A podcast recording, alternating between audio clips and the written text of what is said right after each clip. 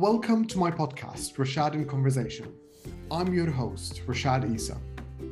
Quality professionals strive to make businesses and society a better place, regardless of the sector we work in. We do not achieve such efforts single handedly, though. We engage with so many people and subject matter experts from around the world. Having a clear understanding of how and who we interact with makes a successful calibration and helps in driving winning strategies.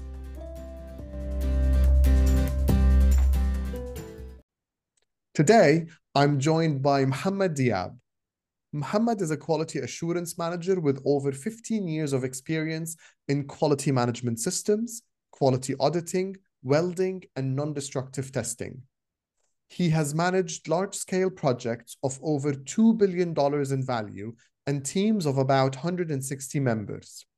He holds numerous certifications, including the American Society for Quality Certified Manager for Quality Organizational Excellence, the American Society for Non Destructive Testing. He's a principal auditor for quality management systems under the International Standard Organization 9001, and he is registered with the International Register of Certified Auditors. He also holds a PMP project management professional certification.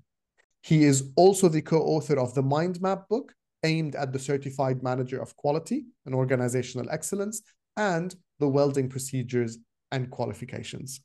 Uh, hello, Rashad, and thank you very much for having me. It's a pleasure to have you on this podcast. I'm glad we are now connected. I always say it's always a pleasure because now I know you exist as a human being and you're not only a LinkedIn connection. So thank you very much for giving us the time to chat. Um, I gave the introduction uh, about you, Mohammed, but it does not do you justice because I can see um, the experience that you have. So why don't you share with our listeners your career journey? How did you get to where you are today? So I'll start with where I'm with where I uh, currently am. Uh, five five and a half years ago, I joined my current company uh, as a quality assurance manager. Um, in this role, uh, I mainly uh, oversee the quality management system for a gas pipeline project and leading a team of over 150 uh, quality professionals. Um, early in my, my career in quality management started uh, over 15 and a half years ago immediately after I completed my Bachelor of Engineering in uh, Metallurgy, uh, I began as a welding inspector, um, which as a start was very fortunate for me because it gave me the skills in quality, basic skills in quality control and made me develop uh, an early eye for detail. And this also laid the foundation for me understanding the quality standards and uh, how they apply to uh, several industries. Uh, then my career took an exciting turn when uh, I, I, shifted from the uh, uh, contractor side to the client side. I joined Saudi Aramco as a mechanical inspector. within a year, I was promoted to a group leader, which I held for several, seven more years. Wow. This period was was significant phase of my career because it gave me um, an, an, an experience uh, and exposure in, in, in overseeing uh, the quality management system for several companies. And it also gave me a unique experience of uh, team management since I managed several teams in several locations and also in recruiting uh, since I, I uh, interviewed hundreds of candidates. And I would say that uh, now I have kind of an eye for talent. So this is due to some of my experience. Fantastic. I always think that recruiting more people is such an amazing learning curve because not only you learn about um, the people you're interviewing in the process, but you also learn about yourself, your skills that you have. How can you get the most out of people by making sure that they they are giving you and explaining their skills, and also it helps you benchmark your skills against what's available in the market. So it's it's a brilliant activity to be involved in. Absolutely, absolutely. And um, this is um, it's a great experience, Muhammad, because you've sat on both sides of the table. You've worked within an organization, and you've also worked with with with a client on a supply chain. So so that's always um, interesting to get that 360 review. Any favorite sides, or you're okay um, with both? That's a tricky I, question. Uh, it is, but um, excuse me. If I if I have to choose, I would choose the contractor or the fabricator side because I feel like I, I can have more impact and be more uh, proactive. And proactivity is um, is one of the key fuels for us as quality professionals as well because we want to make sure we get things right. Um, Absolutely, it, and it also uh, it, it, changes the the the the perception that people have about us that we are just there to highlight issues to take credit for it. Uh, so if if we are if we are proactive, it it brings us closer to to everyone in the organization. Absolutely. I think one of the, the, the really great things I've been seeing in the profession as I talk with many professionals is there has been a um, foundational shift in the perception of quality professionals in businesses. Uh, we are no longer being perceived, as you said, as um, uh, the error flaggers or the police people that are in an organization that they only feel good if they've flagged a certain error or a certain defect. On the contrary, we are now helping the business achieve their sustained success, helping them go onto their improvement um, journey, which is really uh, refreshing.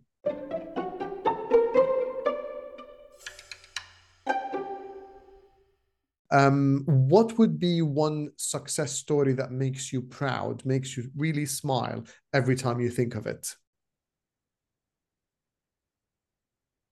So I would say that one of my most significant career achievement was um, in my current role. Um, we managed to consistently exceed our customers' specific uh, expectations over five years. Uh, at the early stage of the project, our customer uh, uh communicated that they are having something called Project Quality Index or a PQI, where they this is their own criteria and how they evaluate our quality performance.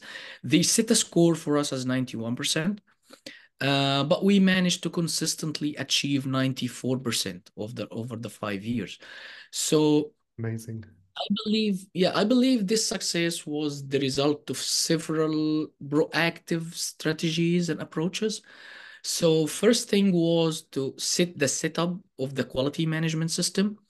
And one thing that I uh, that that was uh, beneficial was that this system was built on the lessons learned that I had from my previous experiences on both sides, and also the company's historical data. So we use this uh, knowledge to anticipate challenges and implement uh, proactive solutions uh, early on. Uh, then building a diverse quality team was another uh, critical element. Um, we brought together professionals from various background and levels of experience.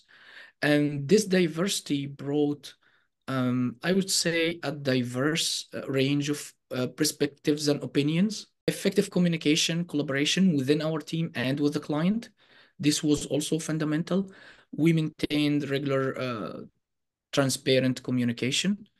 Um, and we ensured that what we are doing is aligned with the project quality objectives through these communications. So any feedback, we would welcome our feedback because sometimes when you are inside what's going on, you miss the big picture, but someone from outside can easily see it. So we welcome that open dialogue. Um, another factor was empowering my team members to play a significant role uh, in the organization. Uh, every team member had the ownership of, their tasks and they were encouraged to take their own initiatives. Developed by time, developed a strong sense of, I would say, uh, belonging and responsibility. Um, we also invested heavily in training and development. And the, the, the, the, the main fundamental part here was that it was customized for each individual because since we we selected everyone from a different background, so uh, this cannot be uh, accompanied by um, a one for all training. Uh, one size fits all would or, not or work. One fits. Yeah. yeah. Yes. So it has to be customized. Uh, another thing was uh, I would say that we listen when I said that when we listen to feedback and when we welcomed feedback, that feedback was really integrated in our uh, reflected in our processes and, and and what we do. And I noticed at the beginning that most of my team members, I would say most, they took it personally, and and it's hard not to. This is where I stepped in and I tried to uh, explain uh, or clarify how this feedback is crucial for our success and shouldn't take it personally. But this couldn't be done without laying a foundation for a blame-free environment where there's something going going on. Our focus shouldn't be who did it. Uh, our focus should be how to fix it and how to avoid it in the future. So this whole experience, uh, for me, when I reflect on it, it demonstrated that exceeding customers' uh, specifications um, isn't impossible, but it needs uh, integrating many aspects early on. You've touched on so many points that are absolutely um, refreshing because um, generally speaking, I mean, we we we talk within um, the quality profession about um, ISO standards, about the quality management systems, about putting the customer at the heart of what you do. There are lots of people that tend to talk about customer experience in terms of um, satisfying the experience they have uh, through just gathering surveys and input of it. But what I like is that you've touched on the PQI, the uh, um, Project Quality. Index um, that you have, and you've covered through six key setup points. So, what I've heard you say is you build a foundational uh, quality management system based on your own experience, but equally based on lessons learned from the company itself from the framework that they have. You make sure you bring a diverse team from different backgrounds, different experiences. Uh, you make sure you emphasize that their training is customized, not one size fit all, because it's a diverse group. Um, you create a good feedback loop where you engage with your customer and make sure how your um, working with them um, to um, to achieve what they're expecting, if not exceeded. Uh, you create that sense of ownership for your team members, so as they get to um, uh, take ownership of what they're working, and for them to achieve this easily, I heard you say that you make sure they understand it's a blame-free culture, so we don't work with a personal approach, but it's more of the process approach. So this is absolutely brilliant. Thank you so much uh, Mohammed, for sharing all of this.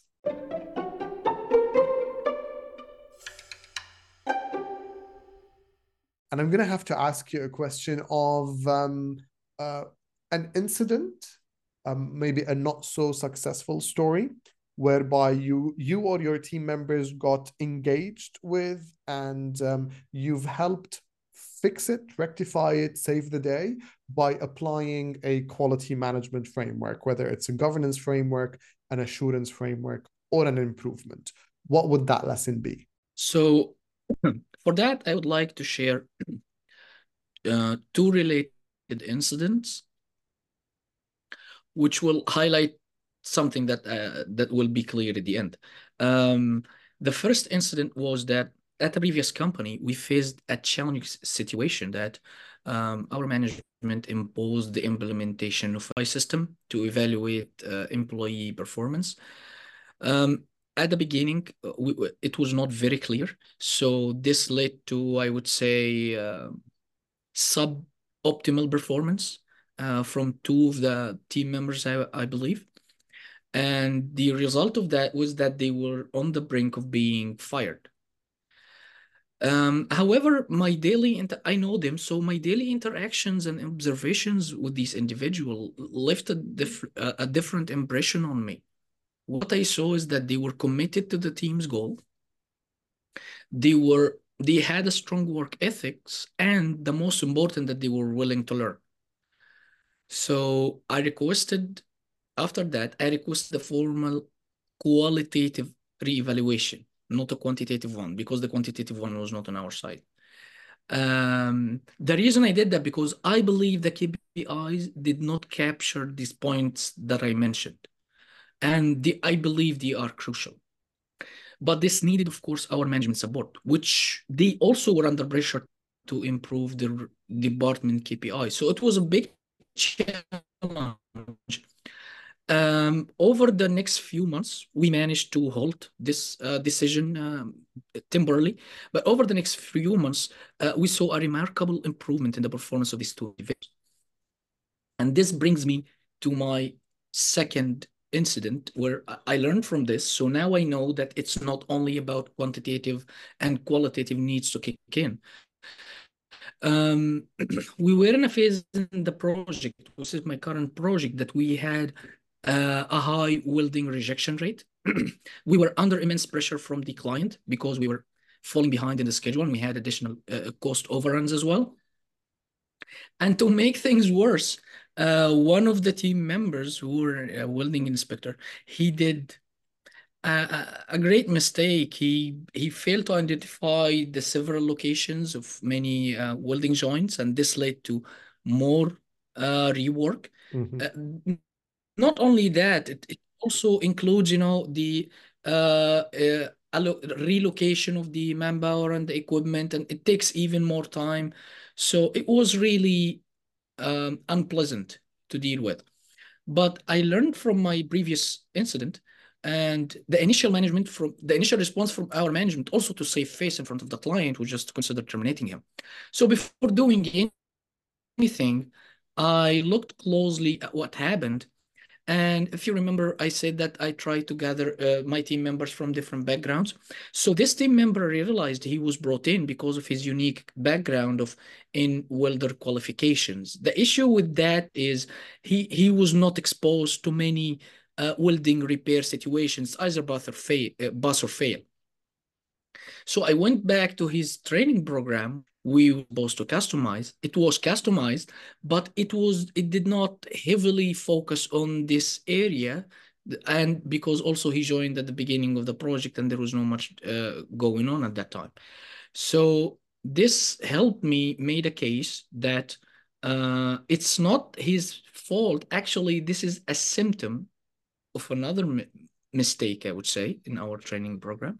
So I, I made a case for him to um, to continue working. Uh, we customized uh, the training program another time for him to uh, focus heavily on this uh, welder repair rate issues. And then when he was brought back into the uh, project, his performance was excellent. And this also did not help him. We took this and we went back to other our all other inspectors as well. And we revised their some of their training programs, not all, and they all benefited from it. So this these two incidents, I would say, they influenced my my my leadership style greatly.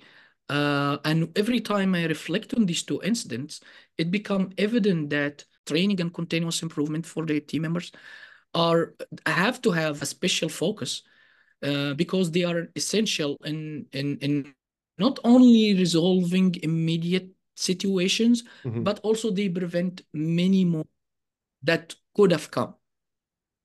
Absolutely. So I mean, the whole continuous improvement, I, um, the whole continuous improvement plan is is always a cycle. We always say it's not linear.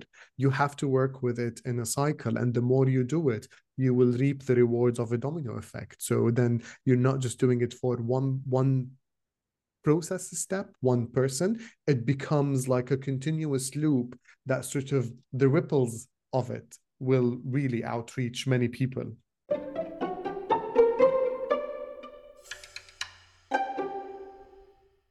Um, where do you get your uh, inspiration from? Is there any book, any podcast, any journal that you keep um, tapping into? Yes, sure. Um, for the for uh, when it comes to books, I would say that the ISO 9000 Quality Management System Handbook by David Hoyle um, this book benefited me greatly. It was recommended to me by my mentor, Stephen Coles. He was my mentor from the CQI uh, mentorship program. And this book is full of insights and resources that goes deep into the ISO 9000 family of standards and provide practical guidance on interpretation, implementation, and how to audit and how to be audited. So it's a brilliant book. Uh, I keep it by my side, the hard copy all the time. Uh, there is another podcast I would say is the Manager Tools podcast. This is actually the first podcast that I ever listened to, and this podcast is what get me got me into podcasts in the first place. I learned a great deal from them. Um, as for the um, uh, journals, uh, the CQI Quality World Magazine is a great resource, uh, as well as the uh, the ASQ Quality Progress magazines. These two are are great resources for insights and keeping up to date with the industry. Fantastic. Thank you so much for sharing all of these um, uh, insights, Mohammed. Just for all our listeners, the CQI is the Chartered Quality Institute. Uh, all the members of the, the CQI have access to a free mentoring program. So it's very good to hear that you've benefited from it as well. And ASQ Great. is the American Society for Quality as well. Um, thank you so much for sharing all of these details. Before I let you go, I would like our listeners to get to know Mohammed as the person and not Mohammed as the quality professional. So I'm going to ask you quick fire round questions without answering me. Give me your answer. Are you ready? I think so. Coffee or tea? Coffee. Um, summer or winter? Uh, yeah, that's a tough one. I believe summer. Okay, good. Um, murder mysteries or rom coms? Uh, come again? Murder mysteries or rom coms? Honestly, I'm not into nonfiction, so I know. you know, I I like boring books. Yeah, which is basically uh, sorry, I'm not into fiction. I love I love reading boring books of nonfiction. There is never a boring book, so so I'll, I'll yeah. but it, it, it's fine. I w- I won't pressure you to give an answer. Finally, a night in or a night out? Uh, mostly night in. Mostly night in. Mohammed, shukran. Thank yes. you very much for joining.